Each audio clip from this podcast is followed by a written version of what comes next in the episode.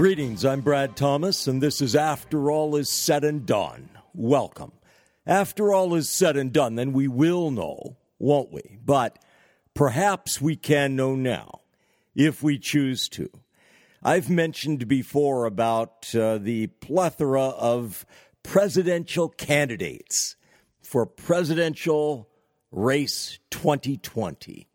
But I have only referred to, you know, 20 or so. But on ballotpedia.org, it states that as of July 1st, just a handful of days ago, there were 758 candidates who filed to run, who filed with the FEC, the Federal Election Commission. Amazing. 758 aspirants. Now, this is not including the likes of Hillary Rodham Clinton and John Kerry and so forth. No, 758.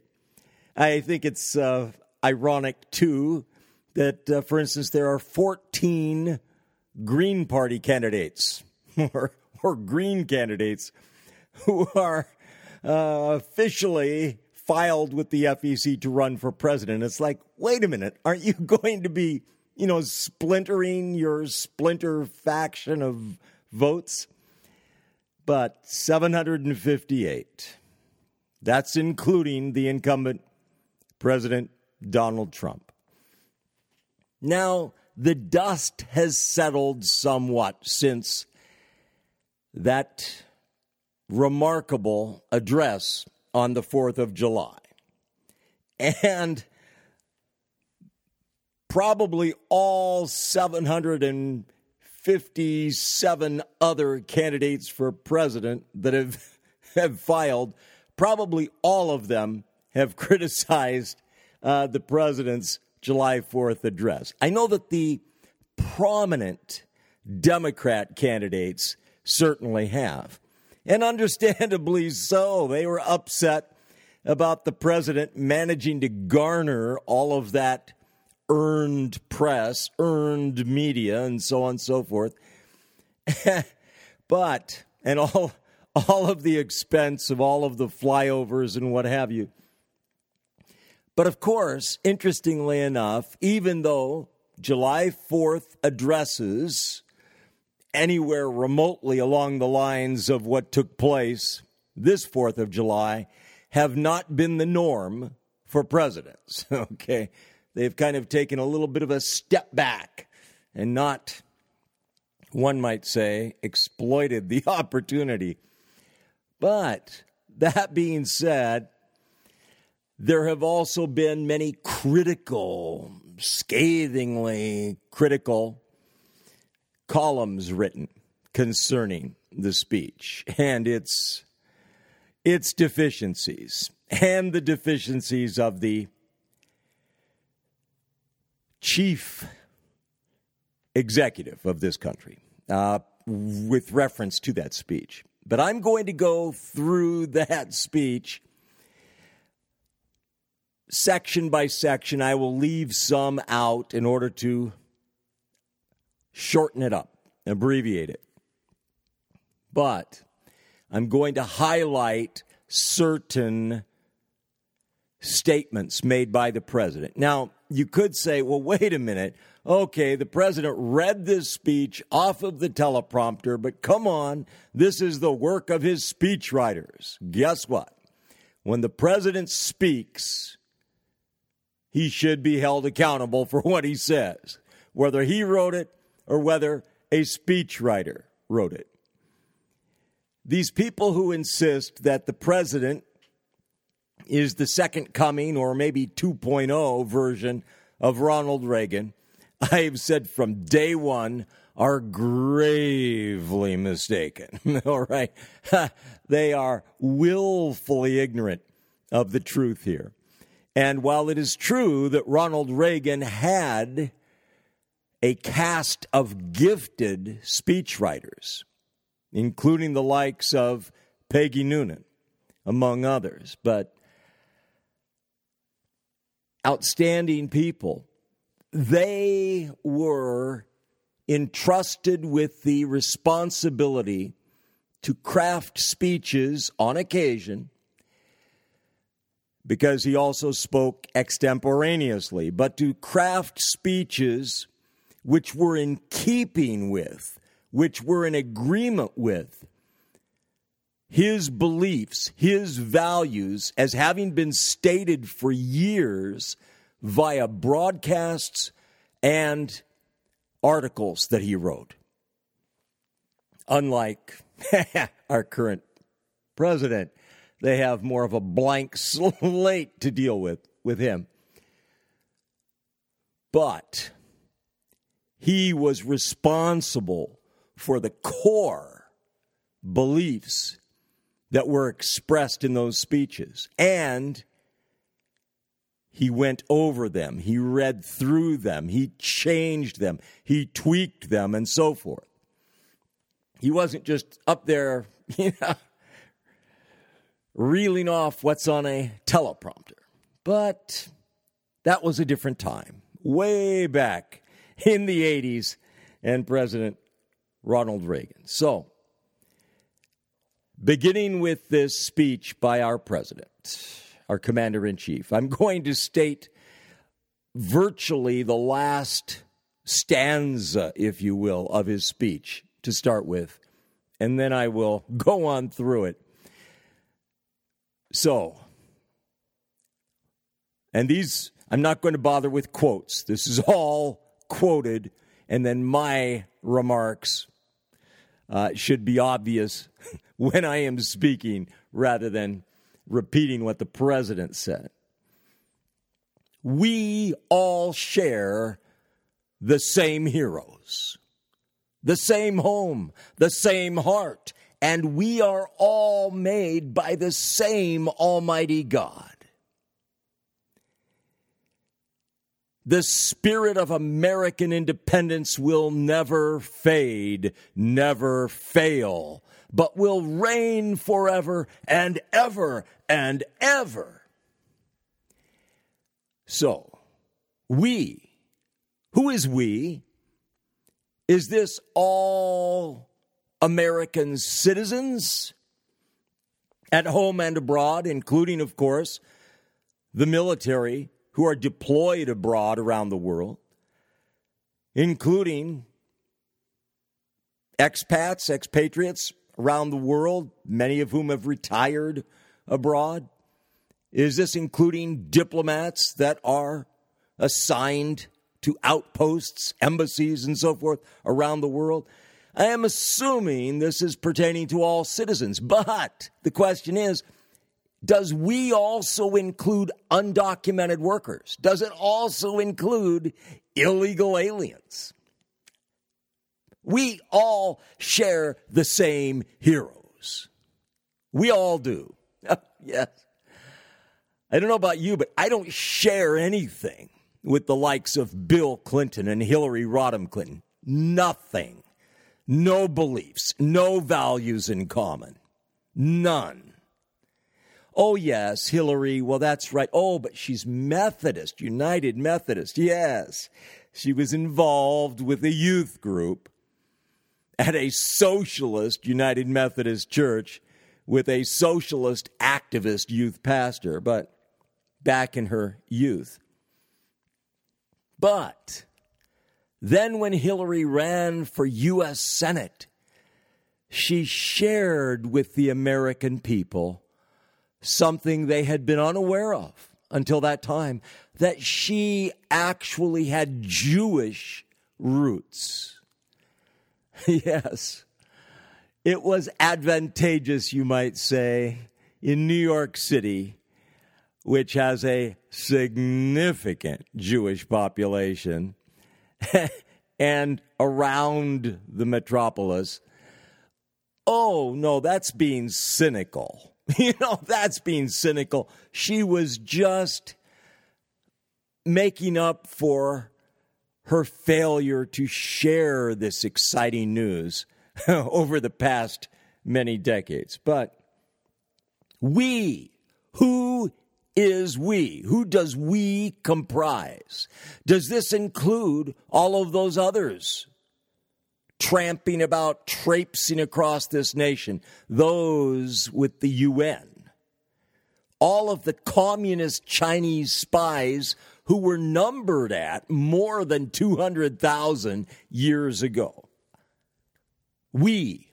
I guess it's all we people all those Democrat candidates for president, they all share the same heroes as Donald Trump and you and I, right? We all believe the same things. We all share the same heroes,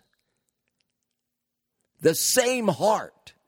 Heart, not, not in Donald Trump's vernacular, nor his speechwriters. But heart means spirit.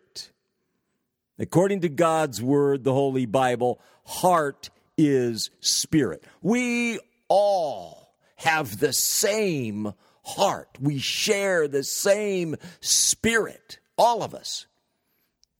Yes, the blacktivists, the Islamists, the sodomite activists, the abortion activists, we're all the same. We're all one big happy family. Ironically, before the speech was delivered, before the president, his motorcade made its way to the Lincoln Memorial, there was what was termed violence outside of the White House, and it was competing protesters. It were those in support of the president and those who were viciously opposed to not only the president, but his supporters. But we all share the same heroes, the same heart, the same home. The same home. So the undocumented workers, the illegal aliens, the communist spies, the Islamist terrorists, they all get to share the same homeland with us.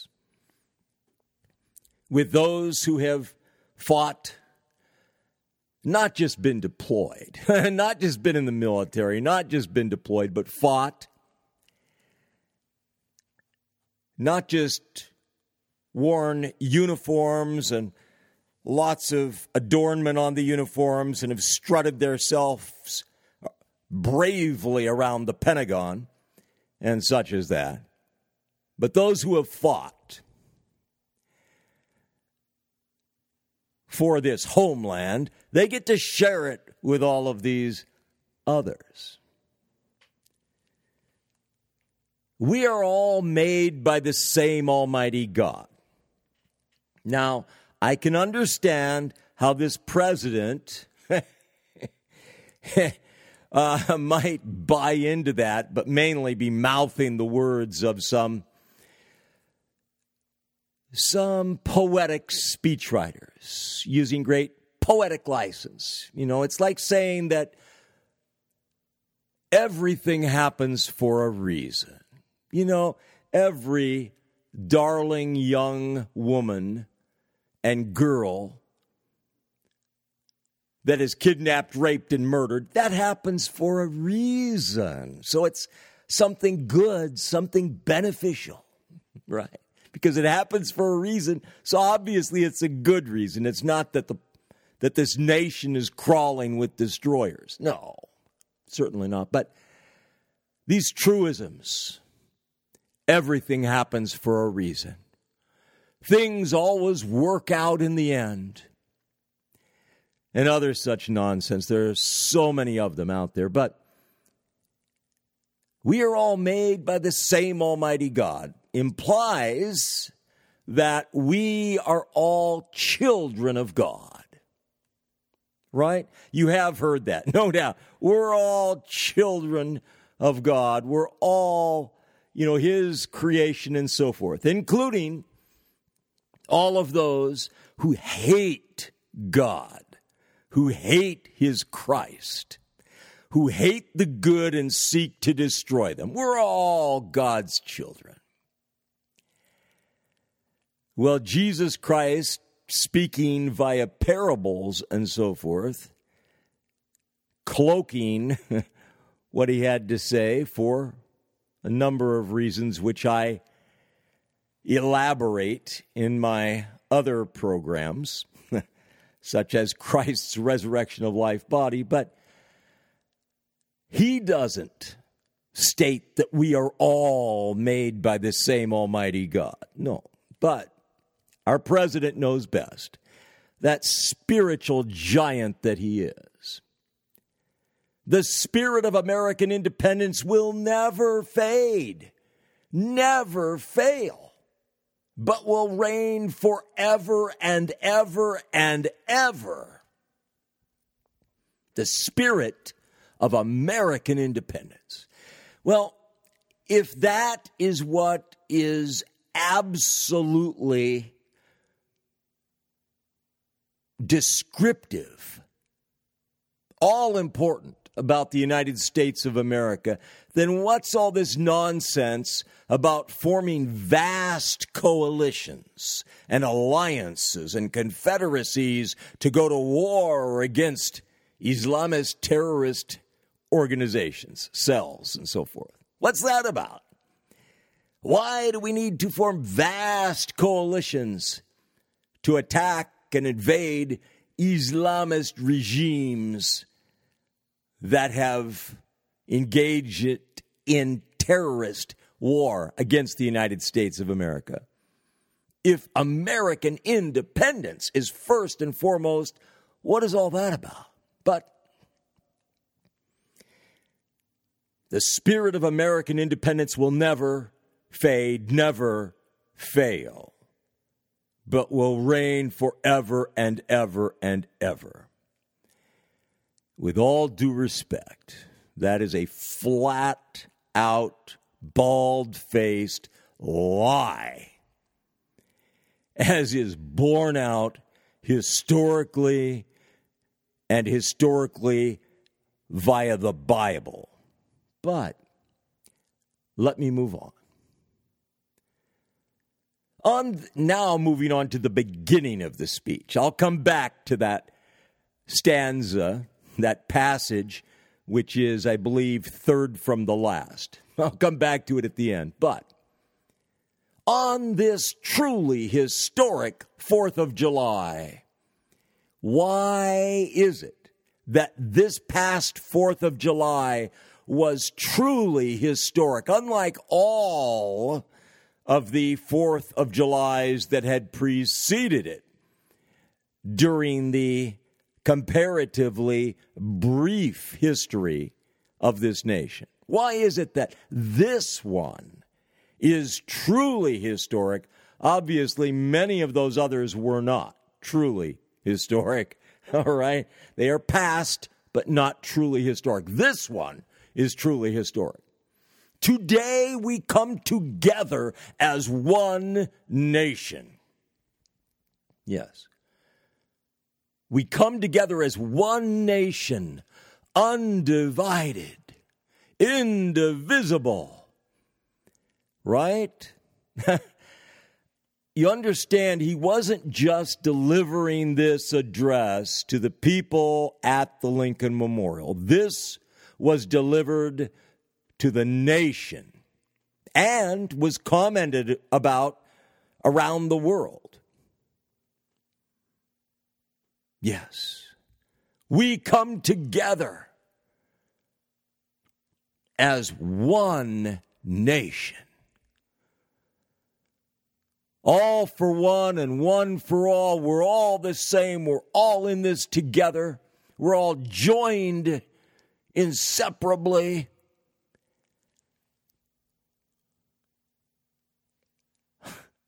just a bald faced lie. But poetic license. Let's just let's just chalk it up to poetic license. All right?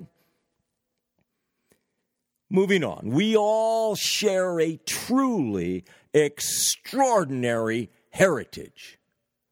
Fascinating. So, regardless when you arrived on the banks of the United States of America, regardless when you came, regardless whether you were here, whether your forebears were here before the Pilgrims and Puritans were here, right? Or whether your immigrant ancestors, if, if they came down from Canada, if they had been in Canada for, you know, a few generations, or if they came to this nation during the past five years, 10 years, 15, 20 years, we all share a truly extraordinary heritage. Nonsense. Absolute, utter falsehood.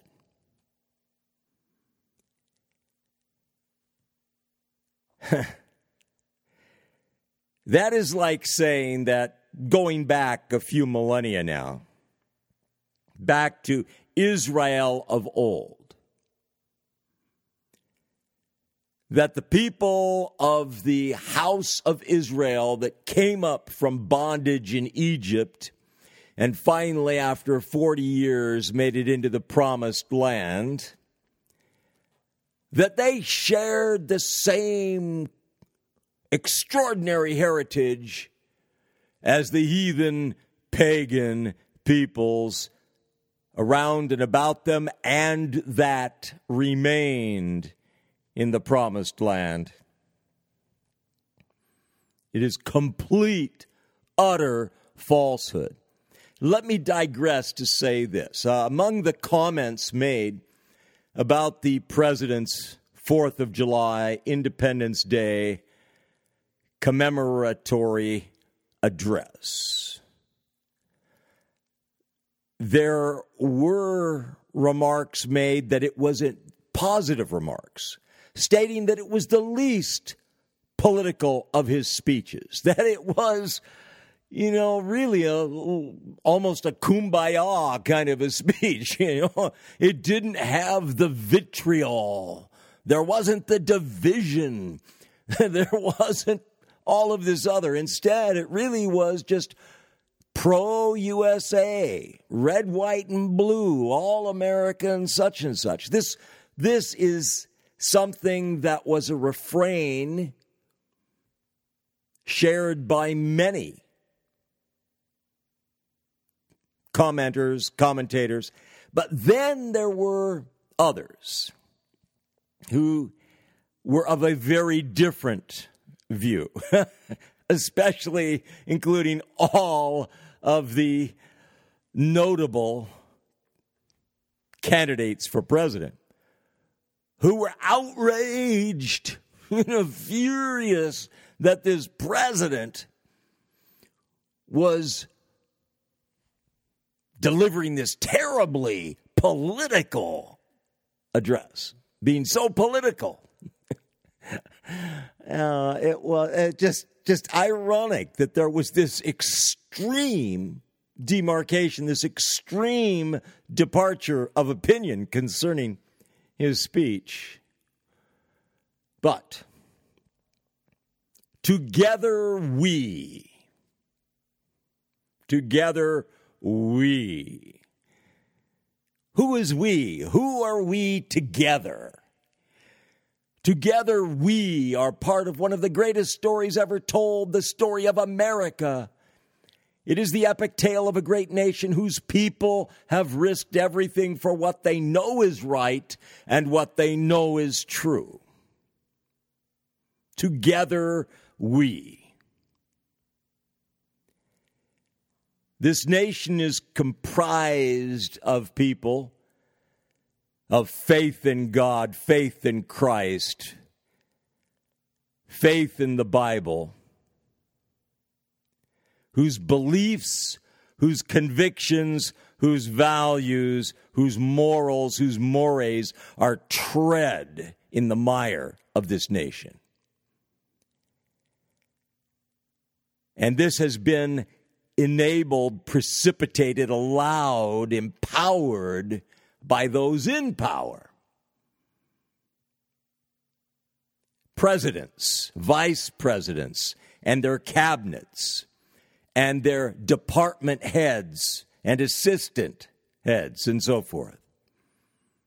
The executive branch, the judiciary, the Supreme Court of the United States of America, and those federal judges for life that plague this nation and the legislative branch. And then we have the state governments and the city, the municipality governments and the county governments.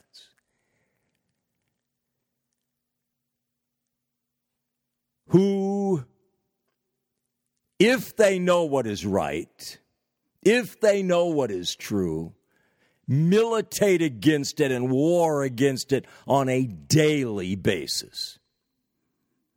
But if you want to excuse their wickedness and their evil on the grounds that they are undoubtedly ignorant, ignorant of what is right, ignorant of what is true, okay.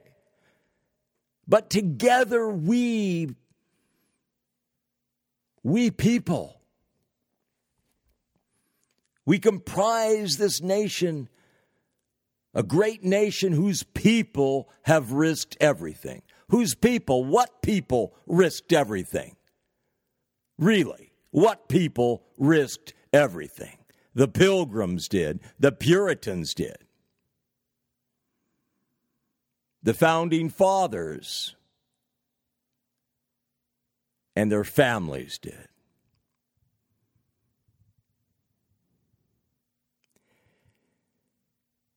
And then there have been others, many others, those who crossed this nation into dangerous places, put themselves in harm's way in order to carve out a life for their families and loved ones and so forth. Those who have engaged in battle abroad and at home. But moving on.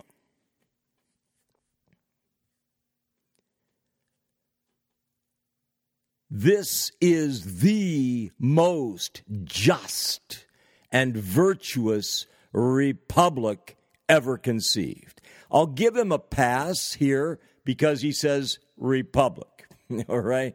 He doesn't say nation, he doesn't say country. He doesn't say government, he says the most just and virtuous republic ever conceived. Conceived does not mean necessarily founded, wouldn't be limited to that, but the most just and virtuous ever imagined, you could say, right? And others would say, oh, no, no, they've, you know, imagined much more just, virtuous ones. This is terrible, disgraceful, and so forth. You know, they've got their Shangri La's, various different ones who insist that the American experiment, the great United States of America, is terrible and horrible and always has been unlike those wonderful, idyllic kingdoms and nations and what have you over in, oh, I don't know, perhaps the continent of Africa, for instance. But he states that this is the most just, virtuous republic ever conceived. You might ask yourself, well, who is Donald Trump to talk about just and virtuous? It is a question. it is quite the question. But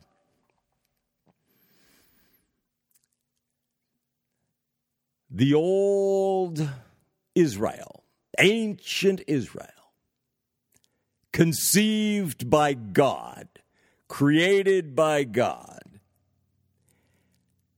was much more just and virtuous than this republic has ever been. However, his hand chosen people rebelled. As they rebelled, before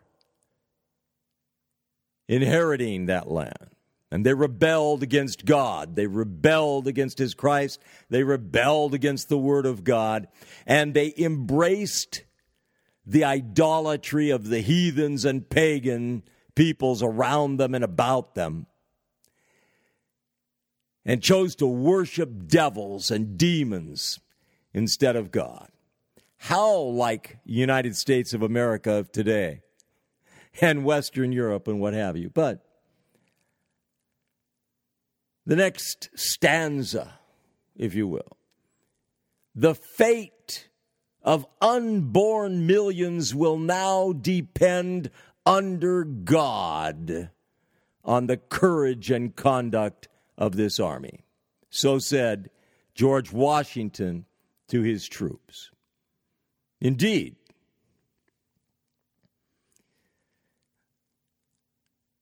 under God depend under God. But you see, George wasn't just mouthing some religious platitudes for political advantage, unlike our presidential candidates and other politicians, political aspirants. He had actual, factual belief in God, faith in God. Believe what you will. He did. But the fate of unborn millions, ironically, unborn millions that have been slaughtered year in, year out, decade in, decade out. In this nation, which those like George and those under his command sacrificially gave to fashion, to create this nation. Moving on. Americans love our freedom, and no one will ever take it away from us. Americans love our freedom, and no one will ever take it away from us. Again, this is simply wrong. Regardless what all of the experts, military experts, political experts, religious experts, historical experts, whatever they say, it is wrong. It is false. Our days are numbered. Period. Even though there are millions of good, godly people in this nation, the days of the United States of America are numbered, not due to global climate change, no. But no one will ever take away our love of freedom. That love of freedom in which evil are able to commit evil with impunity because of our unjust nation. No, not the kind of falsehood that is communicated by the blacktivists and so forth, but the gross, grievous injustice that is pervasive throughout our justice system, that does not eliminate, let alone swiftly, surely eliminate, monstrous destroyers who prey upon helpless, innocent darlings and so forth. But we love our freedom. Well, the destroyers love freedom. They love this nation which provides them such freedom. The Islamists love the freedom to use, to operate, to destroy what is left of this nation. The abortionists, the sodomite activists love the freedom to manipulate and enslave this nation. and work their evil will. They love it.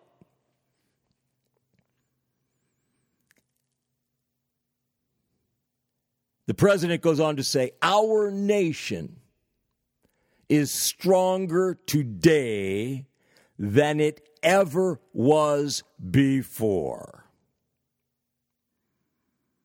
He states that this is the most exceptional nation in the history of the world. Depends on your definition of exceptional.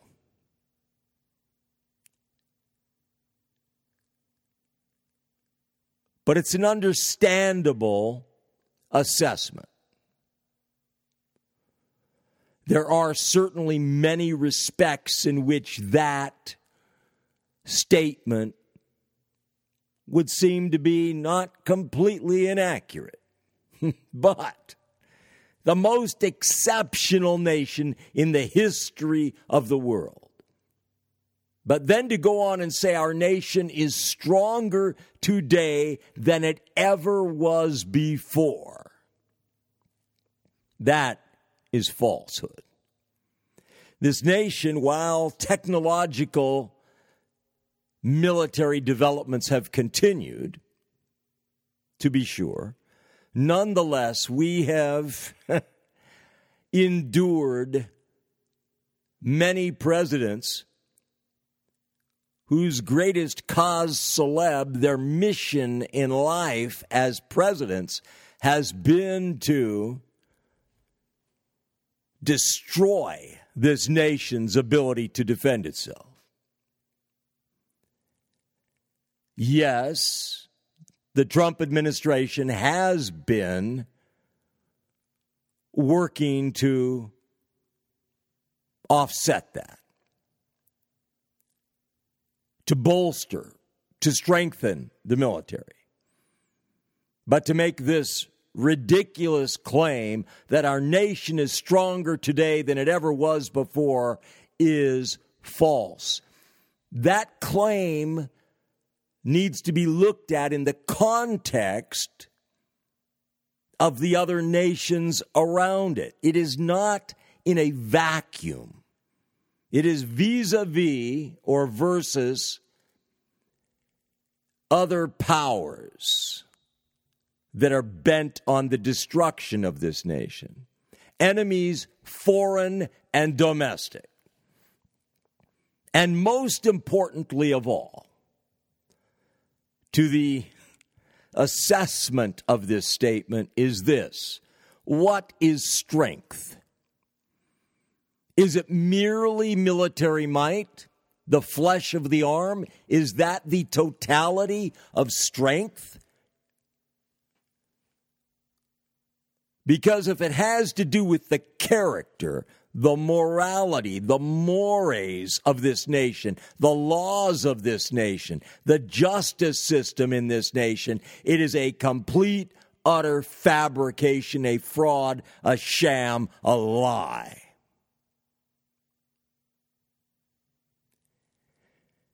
This nation is the most perverse, the most vile, lewd, profane, disgusting, reprobate, degraded, degenerate that it has ever been.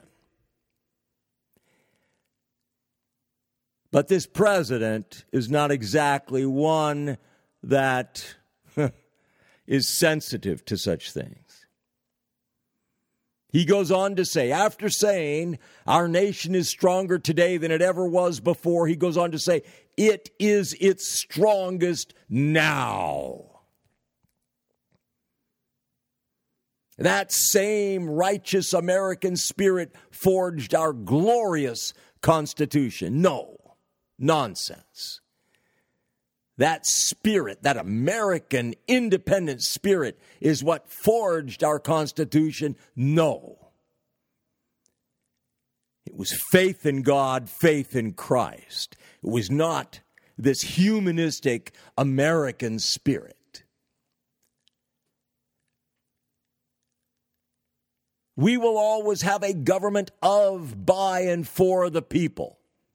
Great. We will always have a mobocracy that is dictated to by the shifting sands of the mobs and those who manipulate public opinion. That is very reassuring. For Americans, nothing is impossible. Oh my. So now we're going back to the Tower of Babel, right? That's who we are. Not a people of faith in God, not a people under God, but instead a people who ascend to the heights, a people who are their own God. Man is the measure of all things. Great. Faith in self is all important. And Donald Trump is one of those people who has succeeded in life. There are so many, most of those who succeed well in life, at least in this nation. You can find are people of tremendous self belief, self confidence, dare I say, self worship, self aggrandizement, and so forth. Self centered. For Americans, nothing is impossible. Then he refers to the astronauts of Apollo 11 having nerves of steel. Is this some superhero comic strip? you know, comic book or something out of Hollywood here? Nerves of steel. Well, poetic license, you know. Someday soon we will plant the American flag on Mars. Wow. First of all, I don't believe that's ever going to happen. Secondly, if it does happen, so what? So what? Another notch in the belt. Should we put American flags on every planet we can touch or reach or that we can send a space vehicle to, a space probe to? Should we do that? Is that going to do something for us? or are we going to populate Mars, have an outpost on Mars? Now, I don't know what was intended by this, but he referenced that this nation, that it filled the concert halls and airwaves around the world with the sound of opera. Yes, he included other types of music, but opera. Is that saying that we created opera? I, it, just was remarkable because the other forms of music referred to there are are identified with the United States of America. But, uh, well. He stated that the love, unity, these things held together the first pilgrims, not the second pilgrims, not the third, fourth, fifth pilgrims. The first pilgrims were held together by love and unity. Yes, what does that have to do with the price of eggs? What does that have to do with the United States of America of today, of 50 years ago, of 100 years ago? What does it have to do? These were people of faith in God, faith in Christ. It has nothing to do with people despising Trump and, and his followers, his supporters, and people clamoring for Trump. It has nothing to do with that. But people of faith in God and faith in Christ may well vote for, support Trump because that option is not anywhere near as odious as the alternatives. Not that it is good. From our earliest days, Americans of faith have uplifted our nation. Yes, they founded our nation. And they have kept our nation from being utterly destroyed to this day but the days are numbered.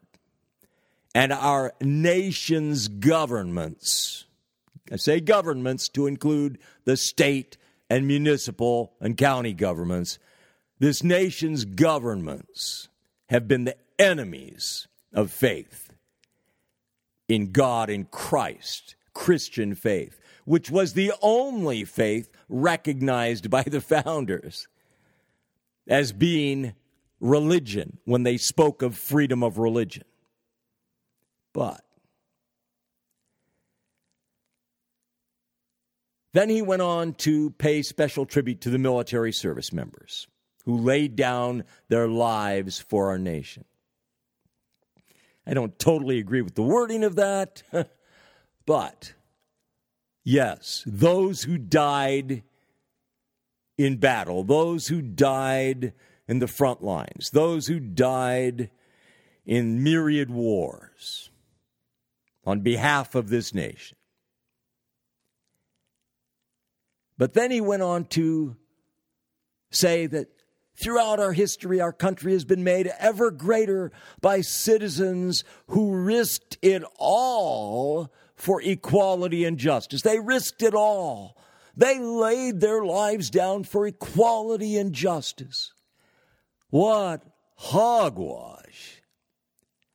This incredible omnibus risking it all nonsense for equality and justice. the sufferings of those who have stood against the evils, including induced abortion, the sufferings that have been inflicted upon them by our governments, those stories will never be told. But oh, the civil rights champions, champions for sodomite rights, you know, not wrongs, but rights. They are great. But, and all of the other equality and justice. Yes, 100 years ago this summer, the women's suffrage movement led Congress to pass the constitutional amendment giving women the right to vote. Oh, and what a great day that was. What a glorious step forward that was. Yes. And what has happened in that past century. But monstrous evil upon monstrous evil. But oh, the women voters, they haven't had anything to do with it. no, no, no.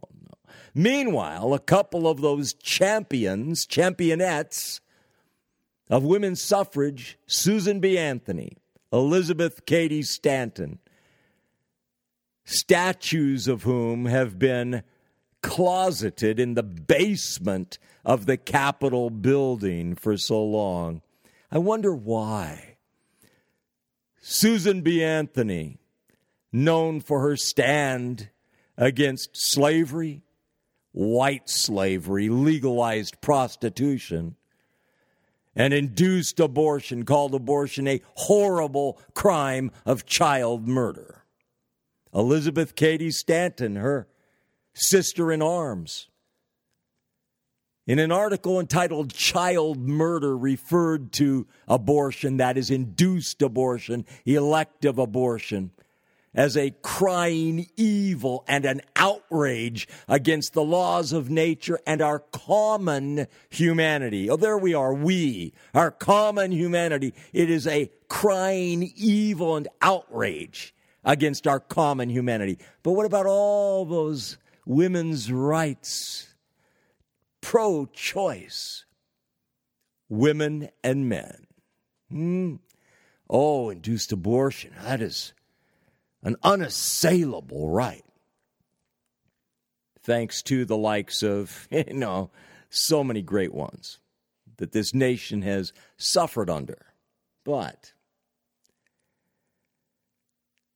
no, I'm not going to get through all of this in this program. It will have to have a part two. But speaking of those great champions, Ruth Bader Ginsburg of the Supreme Court, of Supreme Court fame, there was this biopic movie that was being promoted everywhere, including by Hallmark Channel, on the basis of sex, it was called. She performed a so called marriage service for two male sodomites immediately following the Supreme Court decisions legalizing sodomite perversion of marriage. Who else did the same thing? Oh, California Attorney General, now presidential candidate Kamala Harris. Yes. And of course, we have Pete Buttigieg and his husband. that is so, oh my, that is just, words just elude me concerning such things. And yet, the children, the young people,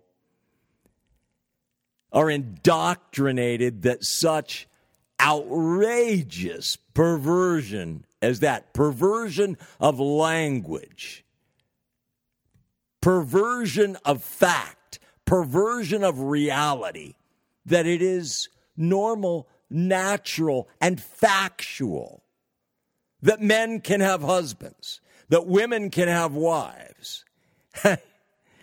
oh, thank you, Supreme Court. But you need to understand our president, our president, our Republican president, when he took over the beauty pageants, the famous beauty pageants or scholarship pageants or whatever you want to call them, he was a proponent of the sodomite agenda. Look it up. Look at what he said and what he did while he was in charge. Look at who were penalized, who were punished, and who were praised. This goes back well before he ran for president, something I've mentioned in the past, but Oh my. But, again, I will finish this up in a following program. Oh, but we all share the same heroes, the same heart. We're all made by the same Almighty God. Yes. Oh my. I'm Brad Thomas, and this is After All Is Said and Done. After all is said and done, then we will know, won't we? But perhaps we can know now if we choose to. Thank you.